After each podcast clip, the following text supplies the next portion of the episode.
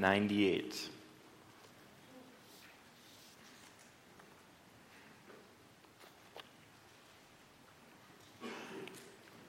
It is a beautiful thing to hear all of your voices singing, It is well with my soul.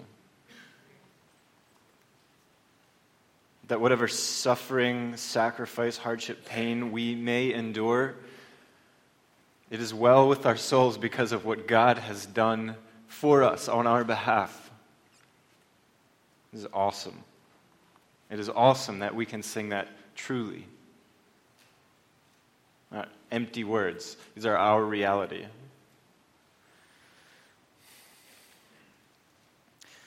So, as you may have seen in your bulletin or heard Dave speaking in French, today is Missions Weekend. And we are taking a break from our series on Joshua to talk about missions. Uh, we've spent this weekend, uh, Pastor Nicholas Todd from LEFC, he's the director of, of mobilization there. LEFC is Lancaster Evangelical Free Church, which is the church that I came from. Anyway, he spent a lot of time talking, us, talking to us this weekend about missions, about our missionaries, about how to think about mission, missions as we move forward, how do we communicate with missionaries, and so on. It's been incredibly edifying and encouraging and exciting. And now we as a church have the opportunity to recast vision for what we want missions to be, to support our missionaries, hopefully, one day we can say, all over the world. Uh, and it's, it's a really exciting place where we are right now and I'm excited to be joined with you in this building process. But this message from Psalm 98 is really not going to have anything to do with those strategic elements. This message is about why missions? Why, why is it important? You, you know the vision statement of the church by now. I hope so. If you're a visitor, you certainly don't. The vision statement of this church is we do everything that we do, including missions, so that all people will know joy in God. We want all people to know joy in God. That's what this sermon is aimed at. How do we bring joy to all people? Joy in God to all people.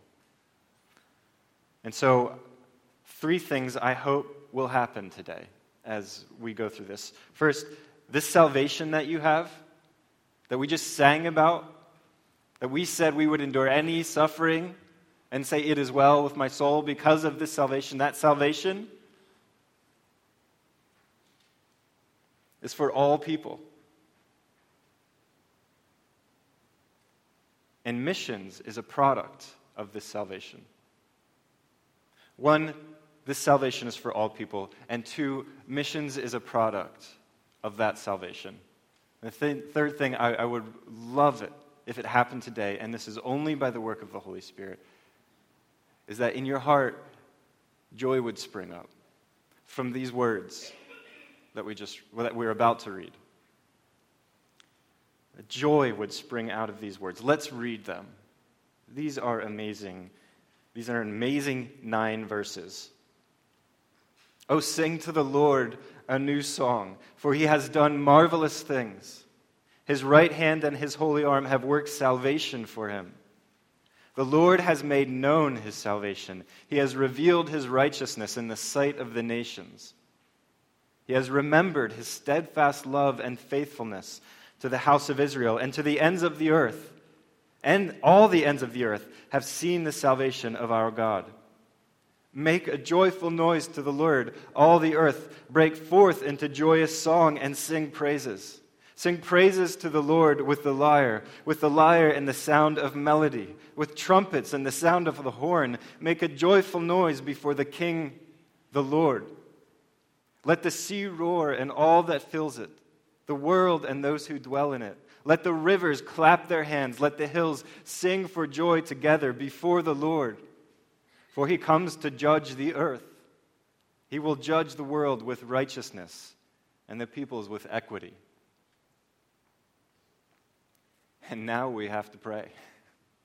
Father, how marvelous these words, and how ill equipped we are to, to receive them. And so I pray that by the power of your Spirit, you would open our hearts to receive them, every one of us here. And you would rivet us by the beauty and the majesty of your salvation that you have worked out in the precious blood of Jesus. Do this in us, I pray. God, would you use my words, my fragility, my frailty, uh, to, to do eternally important things? We love you, and we know we need to love you more. We enjoy you, and we know we need to enjoy you more. Do it. And may we be motivated to go even to the hardest places on this planet to share that joy and that love with all people. In Christ's name, we ask these things. Amen. So, from the first word in Psalm 98 to the last, this is exaltation.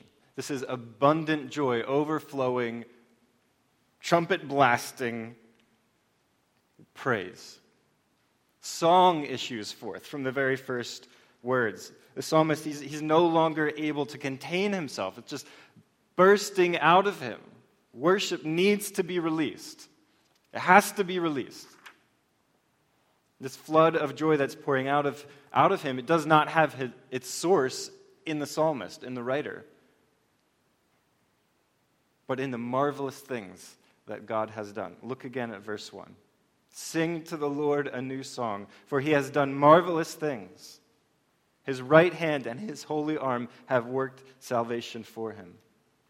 Marvelous things. Marvelous is the world around us. Marvelous are the mountainous heights and marvelous is the vastness of the sea, and marvelous is a dark night illuminated by fireflies and stars, and marvelous is the intricacy of a human life. Marvelous are his works. He has created all of these things. And marvelous is the salvation that God has worked with his right hand.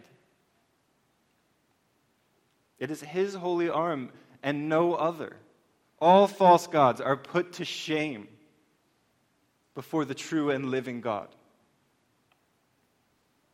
In his right hand, he holds no weapon, and yet he crushes sin and death.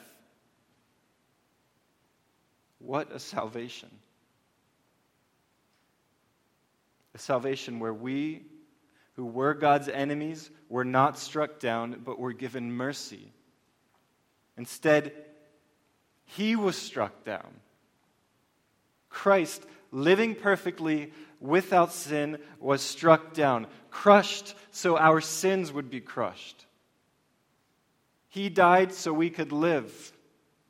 Marvelous is this reality. Yes, through Jesus Christ, this salvation that the psalmist writes about hundreds of years before in Jesus, this salvation is fully, most profoundly, most precisely revealed. Verse 2 The Lord has made known his salvation. He has revealed his righteousness in the sight of the nations. The salvation of the Lord has been made, made known. It is not hidden, it's not secret, it's not mysterious. It's made known for all people. His righteousness to see for all people. Okay, a question. What is righteousness?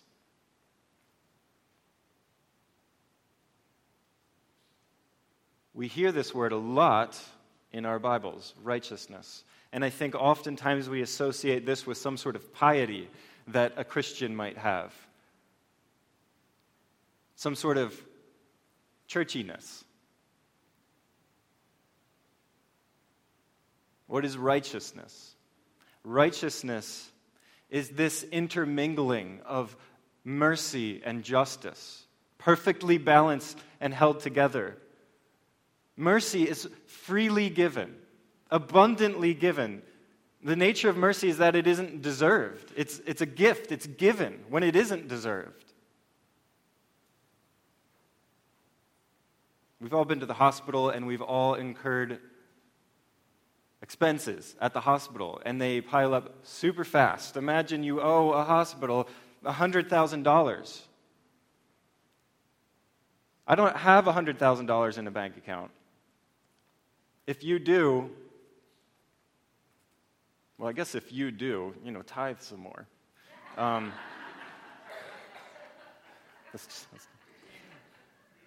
I think most of us don't uh, have that kind of money sitting around. And if we owe that to a hospital, we know that if we don't pay that $100,000 in, in the terms that they're demanding, we face consequences. We face jail time potentially. Right? And so we, we write letters, we call people, we try to get some forgiveness. Imagine if that hospital were to wipe away that $100,000 debt entirely. Like, wouldn't that not be amazing and stun you? The mercy that you have been given? Imagine your debt be infinitely more. How sweet the mercy when it's forgiven. Yeah, but mercy unhinged leads to injustice, doesn't it? Where people who deserve punishment don't receive it. If everything is mercy, then murderers and womanizers and slave traders and neglectful parents and liars and the lazy never receive punishment, never receive just consequence for their behaviors. So justice and mercy must be coupled, must be married. Where sin is accounted for, where wrongs are righted, where what is hidden into the dark is brought into the light. That is righteousness.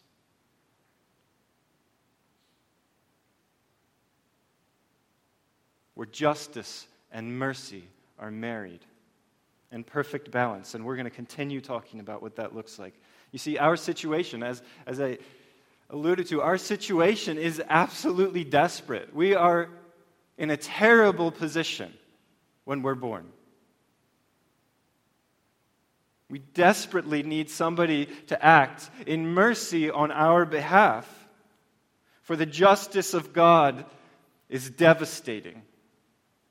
Psalm 51:5 says, David writes, I was brought forth in iniquity, and in sin did my mother conceive me.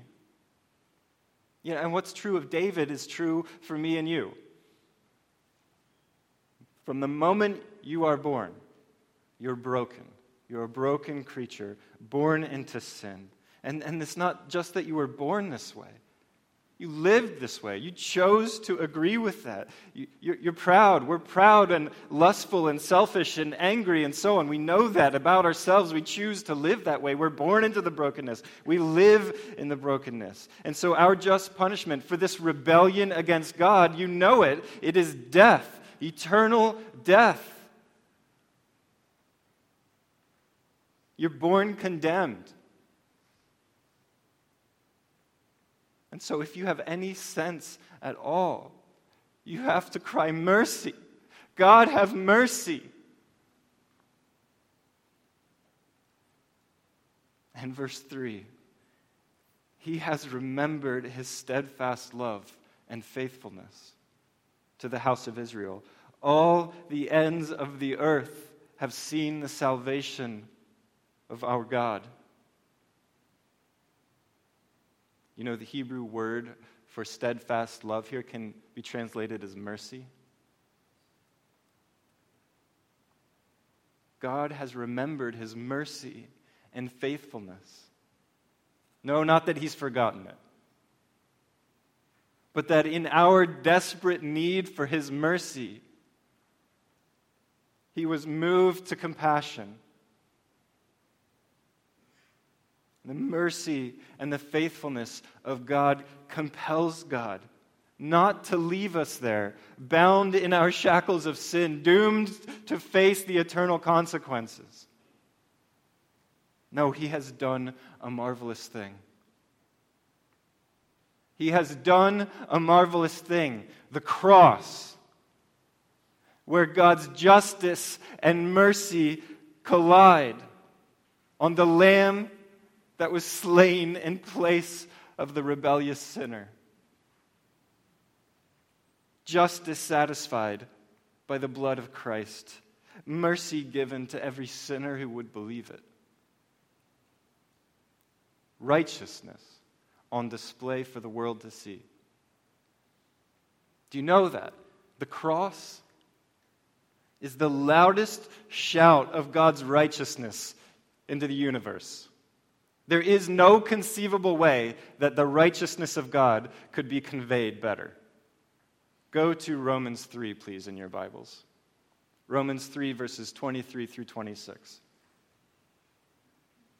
And what you are seeing when we read these words is what an infinite mind has conceived to show you, human, what justice and mercy is.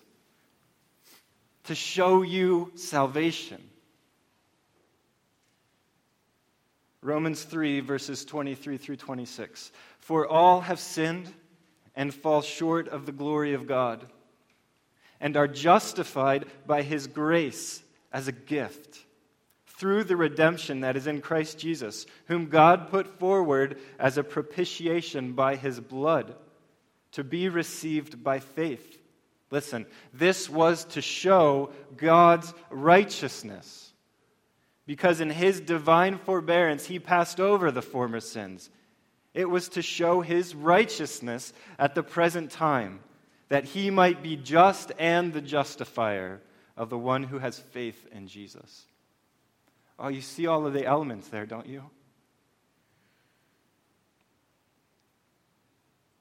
Jesus was the propitiation by his blood. What is that? It was you and me that should have been up on that cross.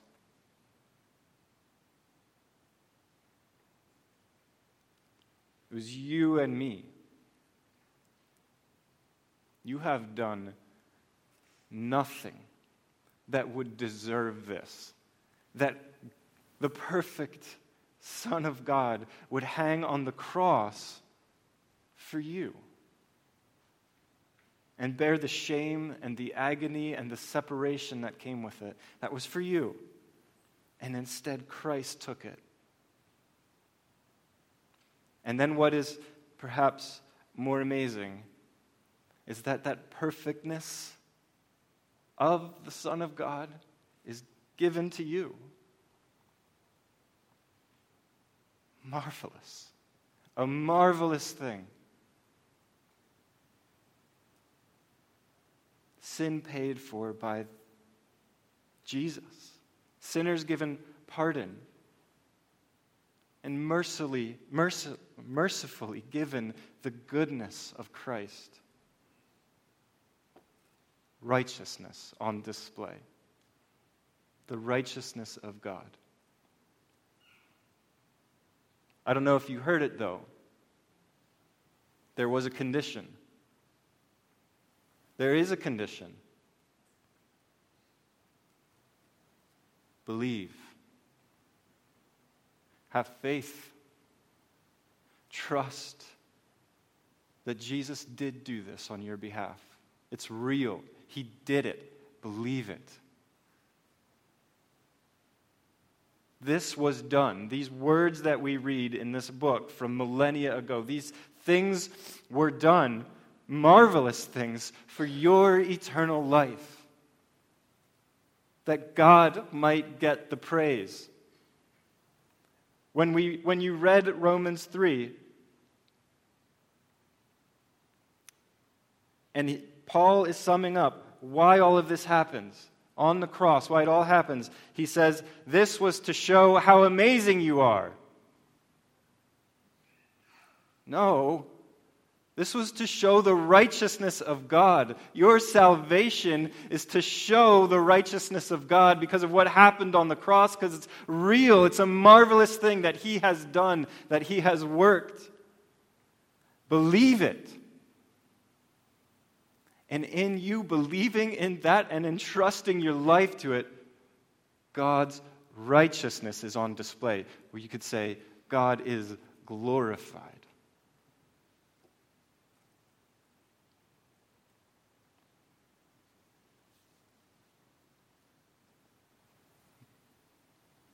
But hear me. This salvation is not for your eyes only. This is not something you read and it self destructs and that's it. This is not for your eyes only. You cannot keep this gospel within these walls. This is a gospel, right? This is the good news. This meant, is meant to go to all places, from Cornhill to Tajikistan. It's meant to go everywhere and fill the earth. God did this for all people. This is what all people need. More than they need food, and more than they need health care, and more than they need aid, and more than they need the internet. They need this good news. So provide those other things. And show God's righteousness when you do it. Serve people that they might see the salvation of the Lord. Live self sacrificially so that people can see and understand how you value what happened on the cross. Live self sacrificially so the worth of the cross means something.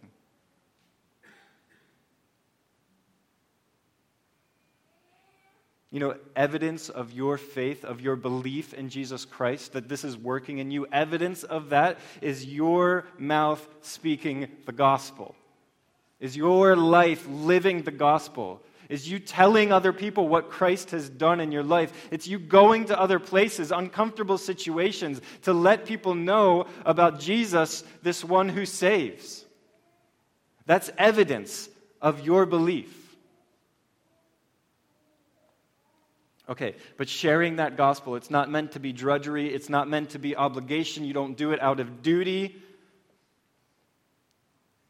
The, fa- the salvation that God has accomplished in you should cause your heart to erupt with joy, to explode. This is an overflow, joy flowing out of you like rivers of living water.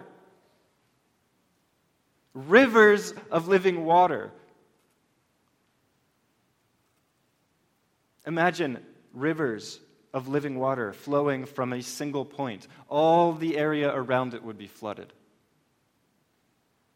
And that, I think, is what the psalmist is telling us. Look at verses 4 through 6 again. This is rivers of living water springing out of his heart. Make a joyful noise to the Lord, all the earth. Break forth into joyous song and sing praises. Sing praises to the Lord with the lyre, with the lyre and the sound of melody, with trumpets and the sound of a horn. Make a joyful noise before the King, the Lord. Your salvation and righteousness is causing the whole earth to lose themselves in this praise and this abundance of worship. The earth and everything within, with song and music, with shouts and trumpet blasts. This is what salvation renders in the heart who has received it. So, this expression of joy might seem foreign to you. It might seem like, well, this guy's writing in the Bible, so it's going to be amazing. No, the salvation that God has worked for you is supposed to do this in your heart. And the more that we bask in that salvation, the more that we meditate on what Christ has done for us, the more that's going to spring out of us. How can the gospel not go forth with this kind of glorious exaltation? All God's people singing praise. God's salvation and righteousness on the lips of the redeemed. This is how the salvation of God, the gospel, is to go to the nations. Like, this is the strategy. With joy, with praise, with worship, with loudness, with gladness. When you're filled with joy, you cannot contain it. So it, has to be expressed, it has to come out. I think you know that. We experience these things. Imagine if you have just watched a movie and it deeply, it deeply moves you, it stirs something in you. What do you do? You want to share that with somebody. Imagine that somebody gives you a gift, and, and in the giving of that gift, you know that that person really gets you. You get excited and you want to share that with somebody. You want to go find that person and, and say thank you so many times.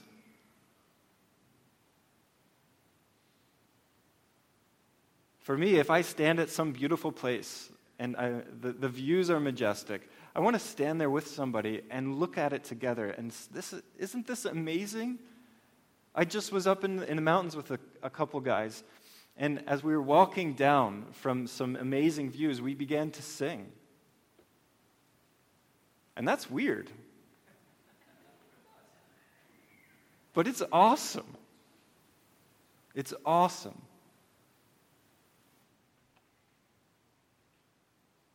So when your team wins a championship, what do people do? Because you're filled with joy in those moments. Something needs to be expressed, something needs to come out. And that, to a degree even greater, is what happens in our hearts when we are forever changed by the marvelous work of God. We share what He has done. Because God has planned it, because God has initiated it, and because God has accomplished it.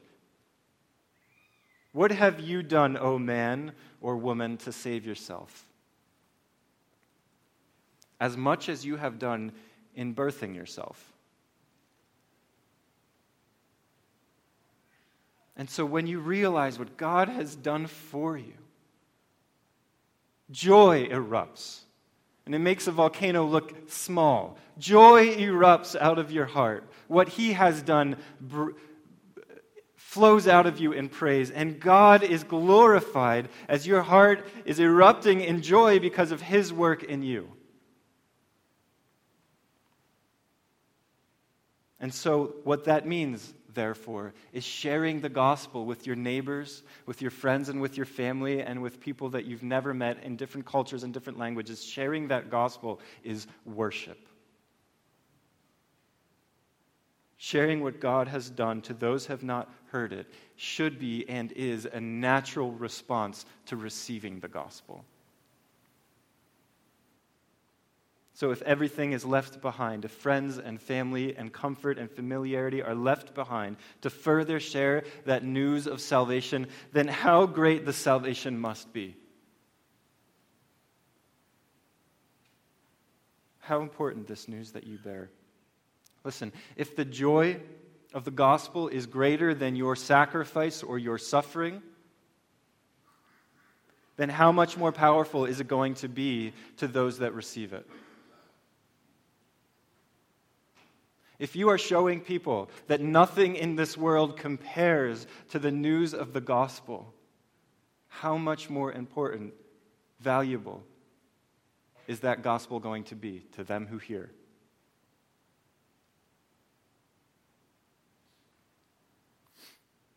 So, on the converse of that, on the flip side, if you and I have received the good news, if, if we've accepted this salvation that was purchased by God's own blood, if we have received this and we keep it to ourselves, we sin.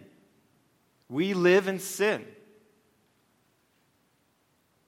If you never feel compelled to share the gospel or the joy of the gospel, you never feel compelled to let that out, you don't understand the gospel. And if you feel that that's harsh right now, good. Look again at the gospel. Look again at what Christ has done. The primary reason for your salvation is not your salvation.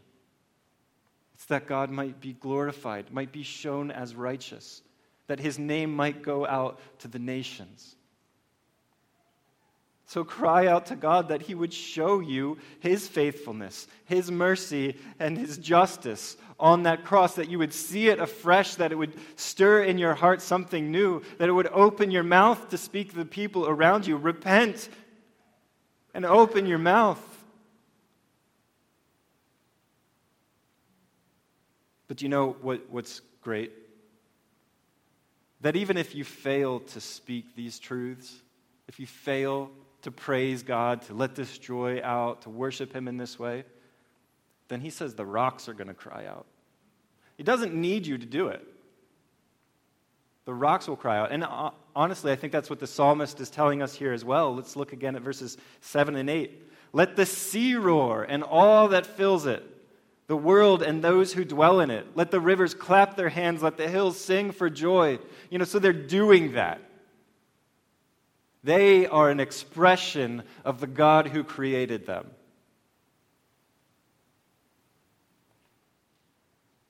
But we can't let our voices fail for the hills and the seas to do it. Instead, let us join in this song of all creation that Jesus Christ, this man from Nazareth, came from heaven bringing righteousness and salvation to the world. So we travel over the seas and over the hills to carry this good news.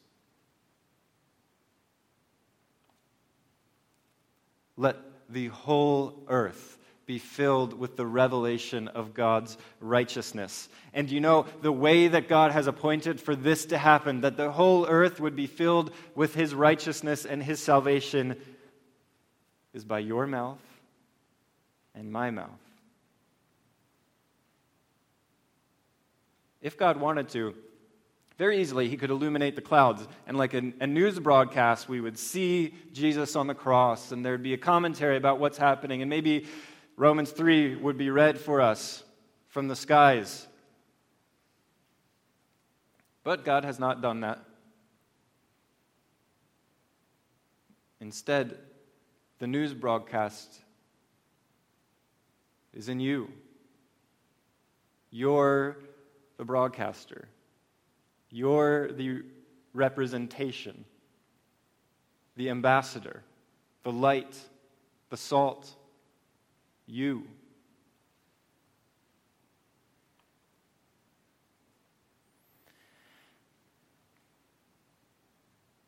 Acts 1 8 says, You will be my witnesses in Jerusalem and in all Judea and Samaria and to the ends of the earth.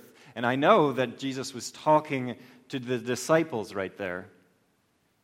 I know that that's for those people, right? Them, not me. That's where I disagree.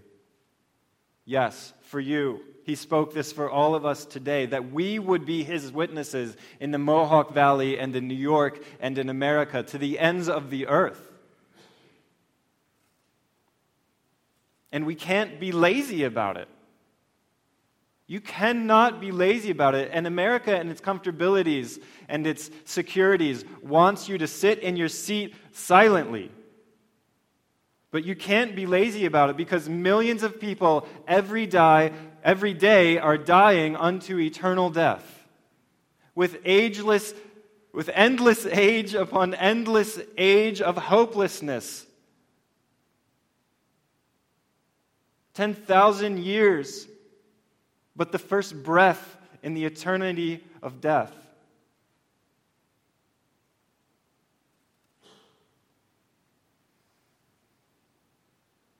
And I feel like that should sober us way more than it does. But you and I know where there's hope. Think about the person you know who doesn't know. Think about them. Think about the millions of people on this planet who have never heard the name Jesus. And there's nobody living there who's going to tell them.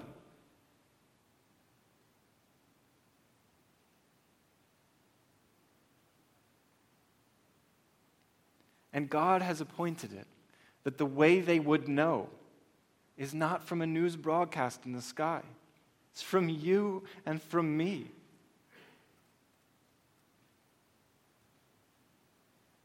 Every human being is racing towards this day of judgment. Verse 9 says, For he comes to judge the earth. He will judge the world with righteousness and the people with equity. he comes. This is amazing and wonderful and devastating and terrifying. To all who have rejected the salvation of God, eternal conscious death. To all who have received the good news of Jesus, eternal life and joy. So, this judgment that's coming, I'll tell you about what's amazing about this coming judgment. To you who believe, it's wonderful news, and it should fill your hearts with praise again that you could go through Psalm 98 with even louder joy. Because it's amazing what is coming with God in the clouds. It's amazing what is coming. God does not deal life and death arbitrarily, but He judges with justice and with mercy in righteousness. He offers salvation to any who would receive it. So we are in a desperate situation, right? And he offers, he makes a way for us to go from death to life. And so if we have believed, then to life we will go eternal, joyful, unending, infinitely increasing joy in the glory of God's grace for endless age upon endless age. It's beautiful. He offers that this salvation. Justice, though, is not only about separating the sheep and the goats, it's not only about heaven and hell. Justice is about righting every wrong. So, for you who believe, this is amazing. Every child that was hurt by their parents will be healed by their eternal Father. Every person to know starvation will be filled. Every person that was rejected and neglected will know the love of God. Every hateful word that was said behind your back will be brought into the light. Every lie will be revealed. Every unseen good work that you have done, that nobody's acknowledged, will be rewarded. Every place where you knew need in your life, you will know abundance. Every prayer that you've spoken and you've wondered what has happened with this prayer will find its final answer. All that work and all that striving and all of that struggling will finally find its rest as you are united to the Lamb. That is the justice of God for the redeemed. That is why our God is a righteous God. And that is when we, why we, when we look at his coming judgment, we can rejoice and we can say, Would the rivers clap their hands and the hills sing for joy because our God is coming in righteousness to judge the earth and make all of these horrible, wrong things that we endure right. Praise God.